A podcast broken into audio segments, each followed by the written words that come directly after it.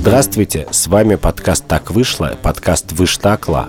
Твоя удивительная, остроумная шутка на заход связана с тем, видимо, Андрей, что это 25-й наш выпуск, последний в первом сезоне, и ты просто очень устал. Очень устал, ваш тыкла просто. Сегодня мы записываем последний в первом сезоне выпуск. Этот выпуск будет посвящен... Ага, тому, о чем вы хотели бы знать. Как жить в эпоху закрытых групп в соцсетях. Да, и тут у нас есть некоторая симметрия информационная, как всегда. Но она у нас бывает в разную сторону, но в этот раз, как всегда, в Катину потому что ты состоишь в тысяче закрытых Самых групп. интересных закрытых да, групп. девчата, да. девчата 2, девчата... Про секс open у меня есть. Про секс open. А она closed или open? Она open для мужчин и женщин, а также у меня есть группа, которая только для женщин. Вот, а у меня вообще закрытых групп нет, только рабочие чатики. Не сказать, что в них не сплетничают, но, все, но все-таки это другой масштаб совсем коленкор. Все случаи, которые мы будем обсуждать, они такие покрыты вуалью таинственности, потому что мы до сих пор не решили, что можно вываливать из закрытой группы, а что нельзя, и, собственно, это и есть главная проблема нашего подкаста. Нет, ну слушай, я буду говорить максимально не конкретно, потому что, как ты уже правильно отметил, я-то состою во всех этих группах, а ты нет. Да. А я буду пытаться угадать.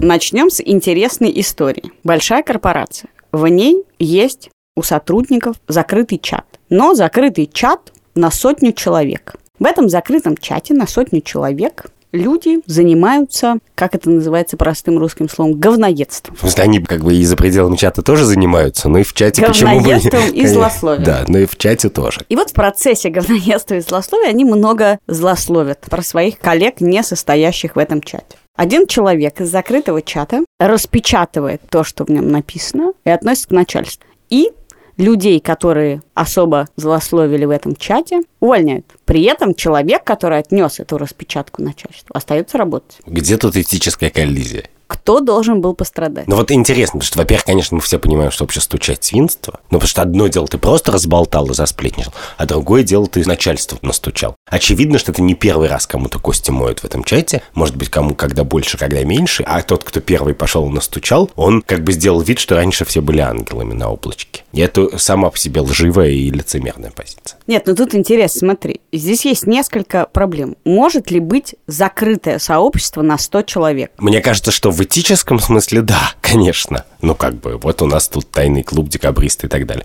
А в практическом нет. Ну, известно, что если что-то знает 100 человек, это знает весь мир. Даже я. Я вот совсем не знаю сплетен, а ту историю, которую рассказываешь, я, кажется, знаю и, кажется, не от тебя. Ну, подожди. Каким образом заключается договор о закрытости чата, о закрытости клуба? Ну, иногда он заключается прям явным образом. Типа первое правило Club. Но так делают очень редко. И обычно есть ожидания. Ну, и у тебя разные ожидания, когда ты с подружками бухаешь или с друзьями в тесной компании пять человек выпиваешь пятницу в 3 часа ночи в субботу, то у тебя довольно высокие ожидания о том, что то, что скажешь, останется в секрете. И у всех присутствующих. И нарушать их свинство именно потому, что вы много лет как бы уже обсуждаете самые разные вопросы, и не стучите, и не рассказываете, и не сплетничаете, и вот, короче, эти ожидания сложились.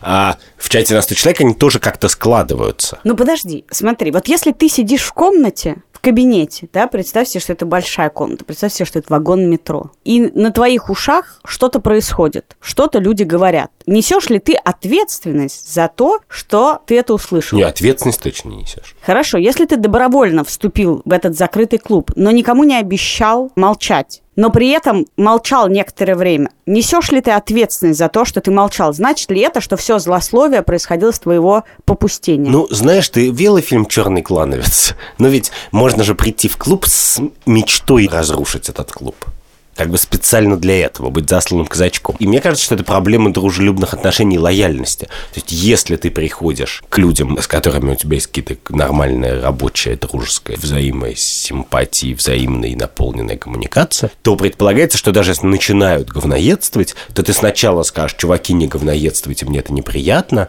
потом ты говоришь, окей, я выйду из этого чата, но ты как бы их не, не, не, не закладываешь всех. Потому что предполагается, что у вас есть какие-то дружеские отношения. А если ты пришел как бы к врагам, ну или ты работаешь в корпорации интриган, ну, наверное, как бы ты с самого начала этого хотел. В смысле, в следующий раз тебя лучше не звать в чат. Не знаю, в этой ситуации наши симпатии на стороне пострадавших. То есть мы считаем, что человек, который раскрыл эту информацию, сам больше говноед, чем те, кто злословили в чате. Потому что мы считаем, что вступив в этот чат, он сам на себя негласно наложил правила первого бойцовского клуба не рассказывать о том, что происходит в этом чате. Хотя, мне кажется, это совершенно неочевидным, и есть случаи, которые я тебе расскажу, и ты увидишь, что это совсем странные, неочевидные условия, Да. не проговоренные. Погоди, с другой стороны, там же есть еще позиция корпорации, которая увольняет или не увольняет. И мне кажется, что корпорация в этой ситуации в некотором смысле не имеет выбора. Потому что если есть чат на 100 сотрудников корпорации, и там одни коллеги ругают других разнообразным образом, то это, в общем, действие, которое существенно влияет на все рабочие процессы.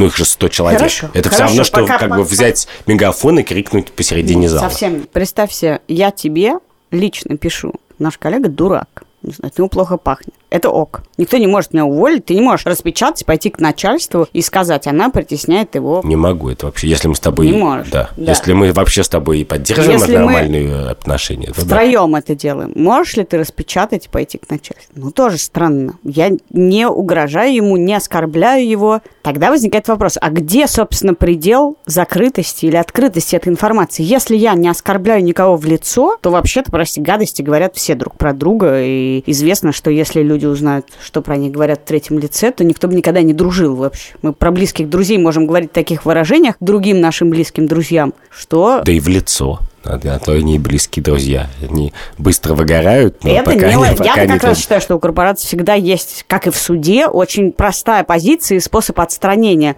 Мы это не можем пришить к делу. Если ты получил запись, не предупредив человека о том, что ты его записываешь, ты не можешь это пришить к делу. Поэтому все автоответчики говорят, для улучшения качества обслуживания мы записываем ваш разговор. И Корпорация всё. же не всегда юридически решает эти вопросы, а иногда из каких-то бытовых соображений. Подожди, где граница между тремя людьми и ста? Вот это, мне кажется, интересно. У меня есть интуитивное ощущение, что граница проходит таким образом. Вот если есть чатик, даже ну, 15 человек, но ты каждого человека физически в этом чате опознаешь, он для тебя не анонимен, а по каким-то причинам есть в этом чате. Бывают такие большие чаты, если, например, все скидываются на подарок на день рождения или, не знаю, просто там куда-то вместе едут. То в этом случае превалирует правило, что это внутренне закрытое дело. А есть следующий этап, когда ты не знаешь каждого человека в чате, но ты не можешь знать каждого человека в чате на 100 человек. Ну, то есть знать больше, чем передайте соль. Очевидно, что там есть уже десятки людей, которых ты еле либо не узнаешь, либо видел один раз, либо выпил на корпоративе в ноябре прошлом и так далее. И вот в этот момент уже очевидно, там какие-то другие ожидания работают. Потому что это уже не вполне себе закрытая дружеская тусовка, а это комьюнити. Ну вот от комьюнити уж, по крайней мере, никогда не буду ожидать, что все мои секреты там сохранят. То есть ты считаешь, что если, условно говоря, ты лично каждому из участников группы не можешь поведать этот секрет или сказать эту гадость про третье лицо, то это уже не стоит делать. Это уже твоя ответственность. Если Ну, то ты делаешь, ты ты уже- не накладываешь ни на кого эти То обязательства. ты уже должен считать, да, что ты уже в некотором смысле публично это говоришь. Да. То есть не существует privacy в закрытых группах. В закрытых группах 100 человек? Да. Хорошо, расскажу тебе другой кейс, который меня очень тревожит. Здесь был кусок обсуждения поста из закрытой группы, который мы с Андреем сочли неэтичным. Однако модераторы этой группы сочли наше обсуждение неэтичным, и поэтому мы этот кусок сейчас вырезали, а когда-нибудь мы с ними поспорим.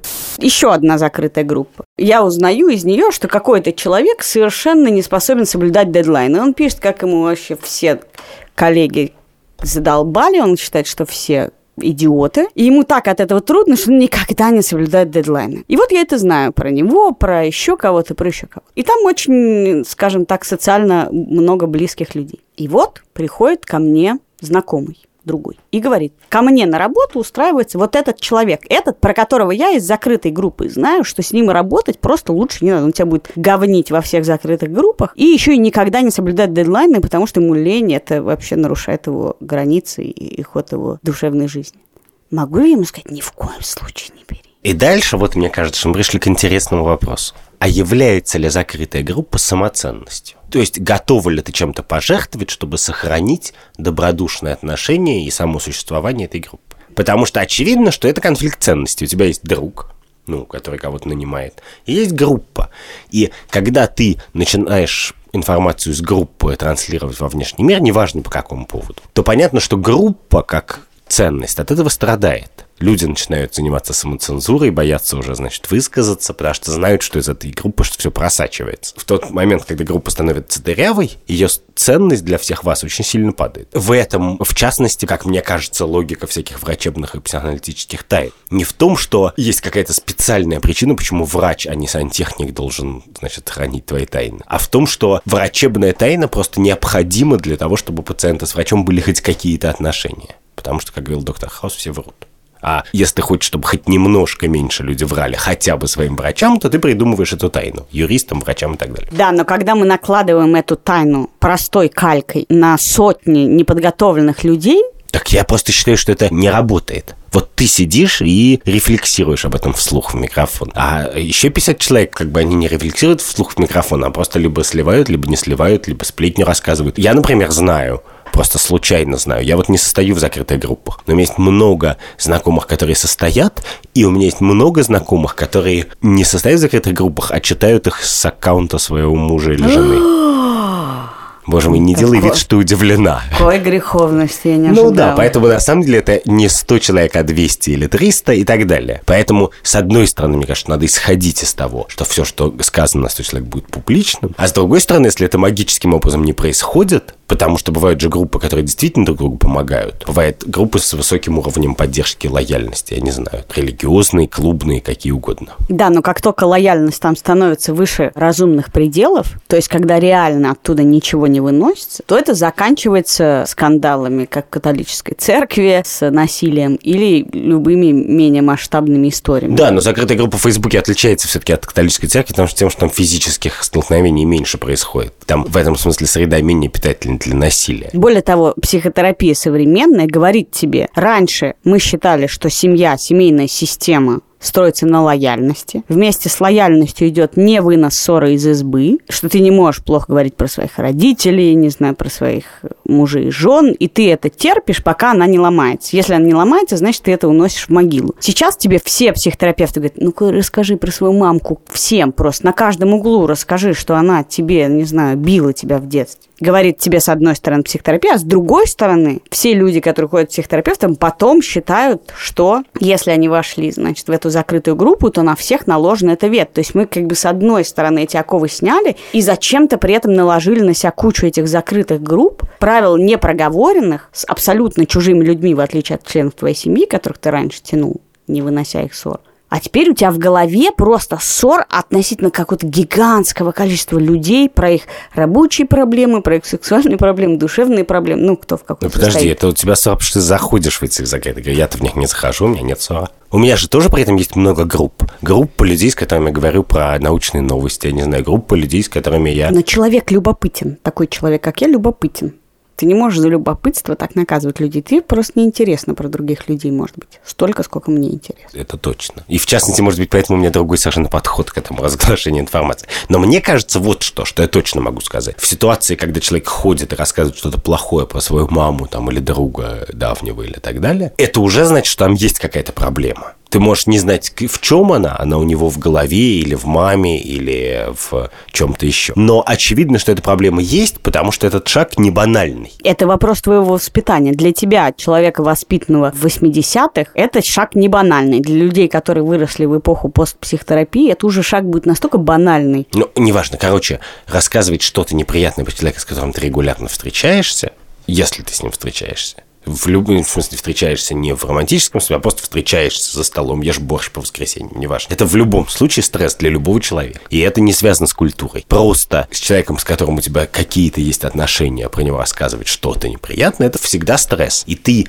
идешь на этот стресс обычно либо в связи с тем, что отношения уже сломались, или ты хочешь их сломать. И тебе нужно максимальная ну, да, и ты себя немножко... твоей негативные... Да, да, да, ты накручиваешь себя, так сказать. Либо, что там что-то происходит какое-то невыносимое, что ты, типа, боишься сам не справиться и так далее. Но сам этот факт, когда я просто вижу человека, а я, например, часто вижу людей, ну, как часто, просто иногда в самолете сижу рядом, которые при незнакомом мне что-нибудь мне рассказывают про какую-то свою узкий круг и довольно личную жизнь. И я не могу по этому рассказу обычно понять, кто прав, а кто виноват. Ну, по крайней мере, как бы приговор вынести. Мне этого недостаточно, потому что я слушаю одну сторону. Но что я всегда могу понять, у, чуваки, как бы, у вас все плохо. Слушай, ты все переводишь в ответственность говорящего или слушающего, а мне кажется, что сама конструкция подразумевает конфликт новой этики с новой этикой. Что с одной что стороны. любое закрытое сообщество рано или поздно наталкивается на конфликт того, что, послушайте, ну, то, что здесь происходит, должно выйти за пределы. Это аномалия. Да. Потому ли, что все слишком лояльны у вас... Ну, как бы, на самом деле, любая закрытая система рано или поздно теряет ориентир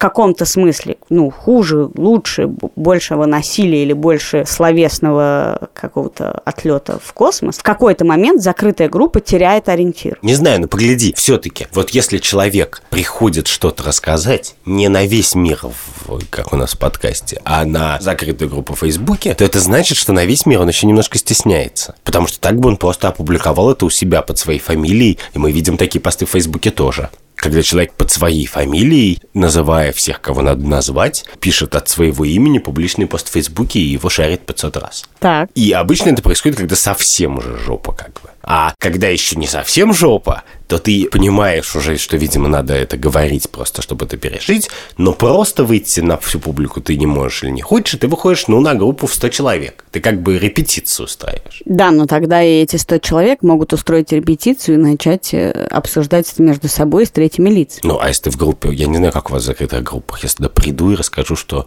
у меня э, надо мной происходит абьюз, то вы что, не будете это обсуждать под моим постом? Под твоим да, но с третьими лицами как бы имеется в виду, конечно, нет. А такое бывает, что один человек пришел в закрытую группу и рассказал про, а второй пришел и сказал, я свидетель, такого не было. Нет, бывает, когда два члена группы, которые состояли в отношениях и больше не стоят, начинают выяснять друг с другом отношения в ней. Боже мой, я хочу в эту Кто группу. чьи границы больше нарушил, кто был более токсичен.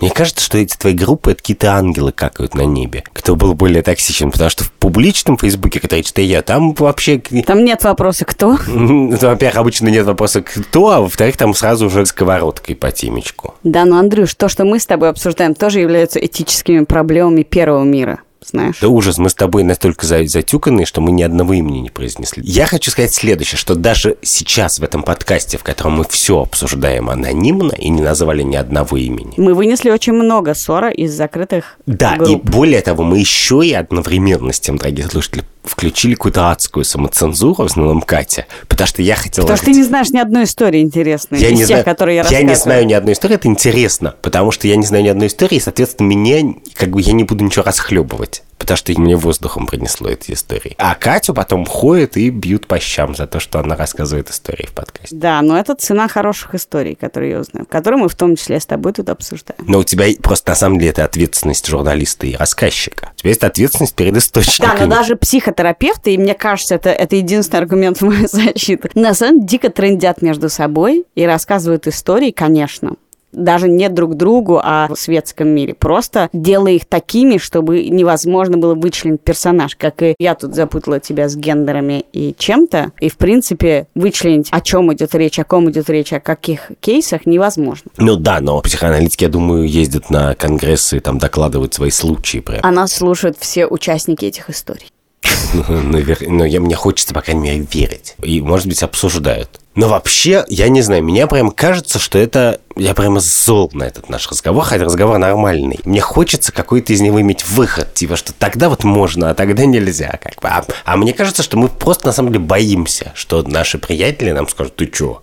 Что на самом деле это не какая-то у нас с собой этическая позиция. Вот так можно, так нельзя и так нельзя. Потому что этическая моя позиция в том, что скорее можно, чем нельзя. Что все, что на 100 человек сказали, то идите в жопу как бы. Это уже публичная информация. Так Но, может, нет, это, профи- вместе со всем открытым миром и тем, что мы больше не скрываем все, что с нами произошло, мы при этом одновременно стали накладывать на всех, кто это услышал, на самом деле ограничения. И я так нервничаю, потому что за прошлый подкаст мне таки влетело, когда я рассказывала, привела пример, анонимнее некуда. Про человека, который дал взятку. Кто раньше нам сказал, что это вообще-то часть приватной информации? Я давала взятки когда-то гаишникам, я я, давал. просто не езжу за рулем, ты, у тебя и прав нету. Но вообще взятки гаишникам никогда не было приватной информации. Да. Теперь человек считает, что если ты сказал публично, просто один мой знакомый дал взятку, что это раскрытие его личной информации. Да, но это, кстати, прости, есть такое выражение на дворе шапка горит. Также работает, знаешь, митинг с пустым плакатом. Ты приходишь в одиночный пикет на Красную площадь с пустым листом бумаги, и тебя винтят. Потому что как бы все понимают, что там может быть написано только как бы против Путина, а не за Путина. Особенно на пустом листе бумаги. И тут то же самое, что как бы если ты рассказываешь и еще и анонимно и так далее, и анонимно было бы еще в сто раз хуже, конечно, то человек себя узнает, а как ему не узнать, то как бы ты виновата в том, что он себя узнал. Ну, это вообще идея, что любая информация от тебя про других людей, как мы тут считаем, это абсолютно ок, потому что мы больше не живем в закрытых системах, мы освободились от цензуры, но мы тут же требуем от всех вокруг самоцензуру. Потому что любая информация, которую ты узнал про меня, это считаемая приватная информация. Ну да, а дальше мне интересен вопрос границ той информации, которая всегда как бы считается приватной, и той информации, которая щ- приватной считаться не может. Мы считали раньше, я была уверена, что личное, интимные отношения – это приватная информация, а отношения, не знаю, с чиновниками – не приватная информация. Ну да. А сейчас то, что мы с тобой описали, это когда интимное становится доступным, пожалуйста, на, на сотни людей, без всяких причин на то. А отношения с госструктурой оказывается сенситивной информацией, которую даже анонимно нельзя передавать. Ну да, а с другой стороны, существует миллион случаев, когда про какого-нибудь человека он что-нибудь сделает плохое, и потом каким-то ручейком все начинают писать, а мы всегда знали, что он не очень с гнильцой человечек. Или там, вот мы еще в 98-м работали, значит, где-то в Independent Шмедиа. Ну, например. Он и тогда деньги в долг не отдавал. Ну, например, да. И как бы в- как э, рэп по воде. И, и дальше, где у тебя есть это ожидание, а где нет. Понимаешь? Ну, я так тебе скажу, если кто-нибудь из участников этих историй послушает, то я ожидаю обидки. Даже при том, что мне кажется, ты почти не понял ни про одну историю, о ком идет речь. Я ни про одну вообще не понял. Очень хороший последний выпуск первого сезона мы с тобой записали, что даже ты не понял, о чем мы поговорили. Да, это удивительно. Я не понял, о чем мы поговорили, и закрывайте к черту свои закрытые группы. Как бы. Никакой добавленной стоимости они не производят, потому что мы даже не можем получить удовольствие от них. Это был подкаст «Так вышло». Вы ж так, ла? Безумно. Слушай, Могу на третий раз тебе сказать, что это не смешно. Не очень. Я Катя Крангаус. Андрей Бабицкий. И наш патреончик еще. В описании нашего подкаста вы увидите ссылку, по которой вы можете подписаться на донейшены. Таким образом, немножко спонсировать наш подкаст, который выходит в студии подкастов «Либо-либо». Наш звукорежиссер Ильдар Фатахов, спасибо ему. Наш продюсер. Айлика Кремер. До встречи осенью. Чего-то еще хотел сказать. Ты даже не можешь закончить первый сезон, Андрюш. Да, мне я не хочу заканчивать первый сезон, так хорошо, значит, с вами было. 25 раз. Да, будет второй сезон, он будет называться «Так вышло». Хорошо не выштакло. Ну, у нас есть время еще. Вот. Будут еще напряженные этические споры. Пишите нам, пожалуйста, в Фейсбуке и во Вконтакте. В Фейсбуке отвечает Андрюша, во Вконтакте отвечаю я. Оттуда мы черпаем истории и кейсы. Если случится что-то фантастическое и очень важное на этическом фронте, то мы выйдем с внеочередным выпуском. да, мы еще что-нибудь мы опубликуем у нас в Патреоне обязательно, потому что там отпуск, чтобы люди не думали, что они там находятся в отпуске. Нет. До свидания. Пока.